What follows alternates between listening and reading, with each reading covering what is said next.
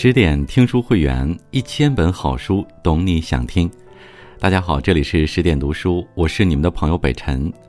今天和大家分享的文章题目是：陈坤，一个不靠脸吃饭的演员到底有多厉害？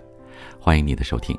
如果你喜欢今天的文章，欢迎拉到文末给我们点击一个再看。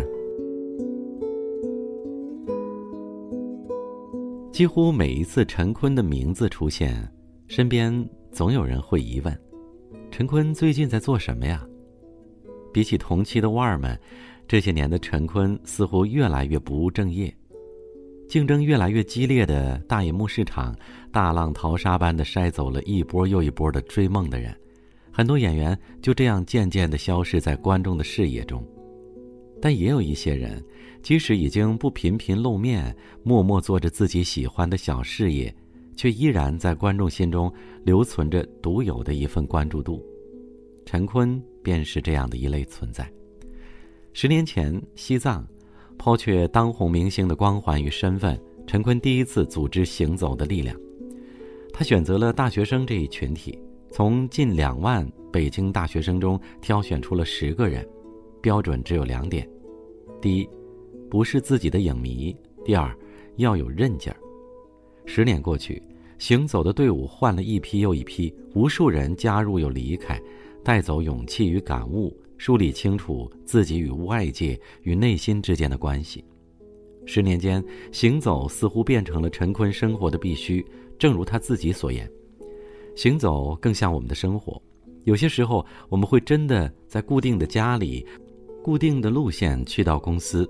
完了，固定工作，回到家里，所以怎么样在一个固定的生活节奏的，建立更好的人员交往的关系，自己跟家庭的关系，自己和自己相处的关系，是我们能够从行走中汲取的。和陈坤的聊天与其他人太不一样了，他有点小傲娇，却又清醒通透，整个过程似乎不像是访谈，倒像是习了一门很有意思的心灵课。与行走同样的七天时间，那些关于内心的疑惑被一一解答，让我们从影像和声音中感受这场公益之行的梦幻，感受行走的力量。对于一场与灵魂共振同名的旅行，比相遇更让人感触深刻的是分别。行走的力量活动举办已有十年之久，每一年天南海北的人如约而至，度过人生最奇妙的几天，然后挥手告别。演员的身份让陈坤熟悉离别这件事，他很容易在工作中与合作很长时间的朋友告别，也有可能会见到一个陌生人，熟络了一小时之后又分开。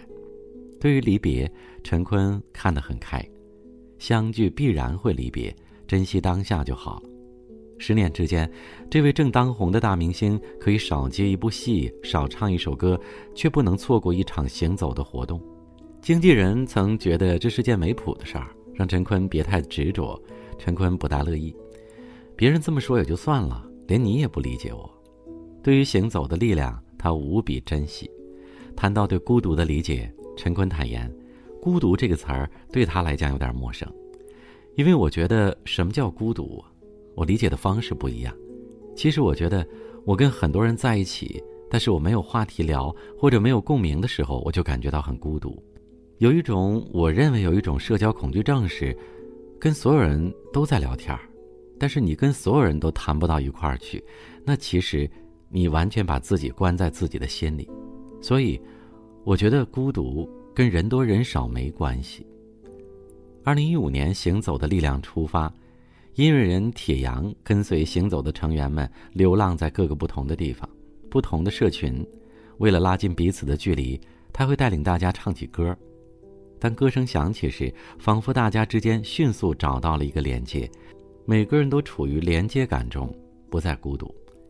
也曾有一个女孩，从前在遇到情绪困境或者难过时，只会通过睡觉或是侧躺在地上静静呼吸的方式去解决，无法找到交流的接口。而在行走之后，她发现原来也可以把自己的情绪和别人进行交流。世界上很多东西其实并没有想象的那么难。并不是别人无法理解自己，而是他从来没有试着出去尝试过。这样类似的感悟常常会出现在这群从天南海北相聚于此的行者们身上。在一次由行者自己组织的座谈会中，二十多个真诚且可爱的人坐在那里，将自己完全释放和打开，将自己的一些秘密或者不愿为人讲的东西倾诉出来。在那一刻，身边那个人是被自己无条件信任着的人，大家互相给予彼此拥抱。把爱和能量传递其中，通过拥抱给到对方。那次座谈会中的一位单亲妈妈无比感慨，那是一个很感动、很美好的瞬间。而这次的旅程也不例外，那个银幕上闪闪发光的大明星，就那样随和的和大家促膝而谈。当陈坤将自己的成长经历和遭遇的心魔，以及如何诚实面对它并获得平静的过程，毫无保留地袒露在二十位行者面前时，所有人都为之动容。大家展开心扉，将自己心中压抑的情绪宣泄而出，仿佛在不经意间得到了一个关于旅行永恒问题的答案：要独行，还是要走进人群？要紧闭内心，还是坦诚相待？或许独行让人更清晰地面对内心，但走进人群，却是能寻找到解决情绪的最好出口。就像行走的力量，每一位行者都带着自己的故事走进行者的人群，交换故事，而大家不必急着获得解决问题的答案。陈坤的成长经历确实不大美好。一九七六年，他出生在重庆江北的一户贫困家庭里。自小经历了父母离婚，同外婆一起生活，童年极不安定。直到十一岁那年，陈坤才被母亲接到身边，但生活却没有因为回到母亲身边就变得容易起来。小时候，陈坤家的窗户只有一层薄薄的纸糊着，没有厕所，只能跑到三公里外的公厕去解决。最困难的时候，家里要靠妈妈在菜市场里捡菜叶为生。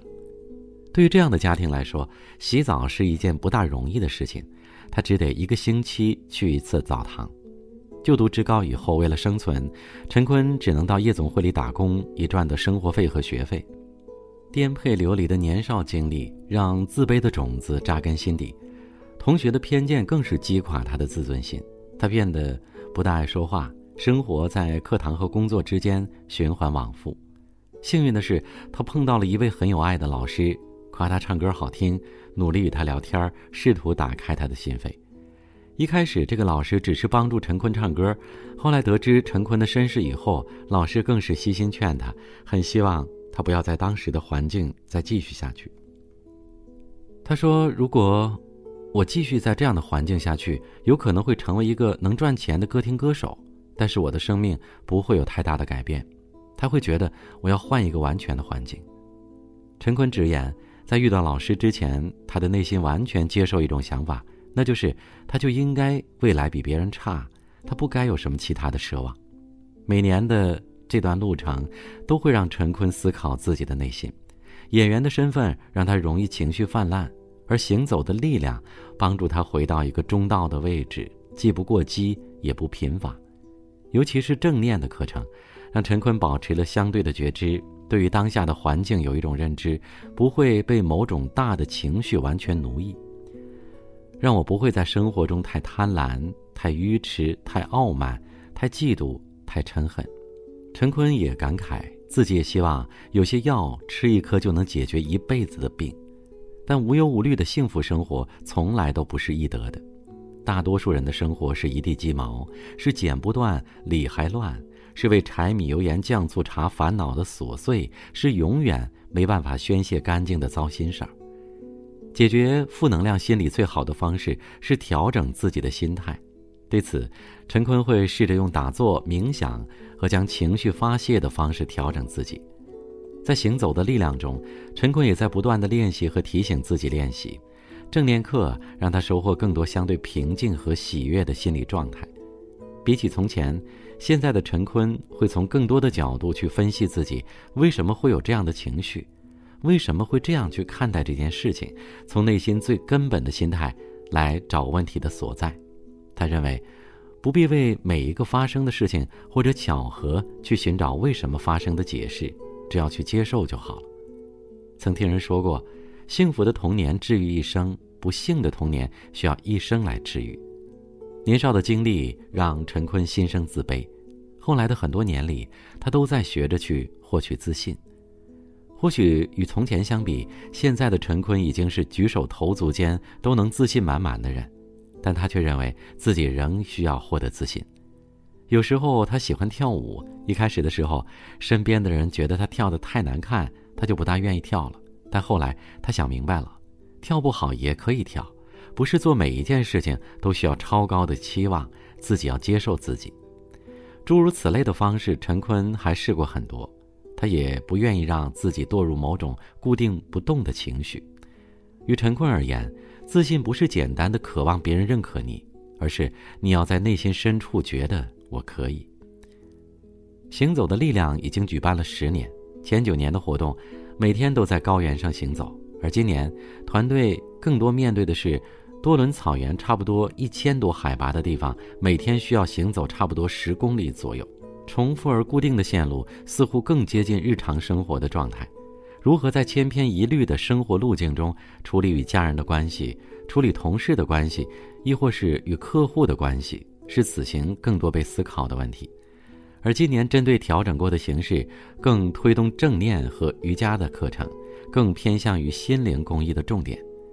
这样的影响会不会在以后行走的成员回归熟悉的环境后还能有所帮助？团队也在观察当中。陈坤带着无比坚定的决心，让行走的力量得以坚持了如此之久。西藏、青海、甘肃、喜马拉雅。敦煌、香格里拉，处处都是他们沉默坚韧的足迹，而我们也在这十年间，见证着陈坤从一个大男孩变成了一个眼神坚定、更具有人格魅力的男人。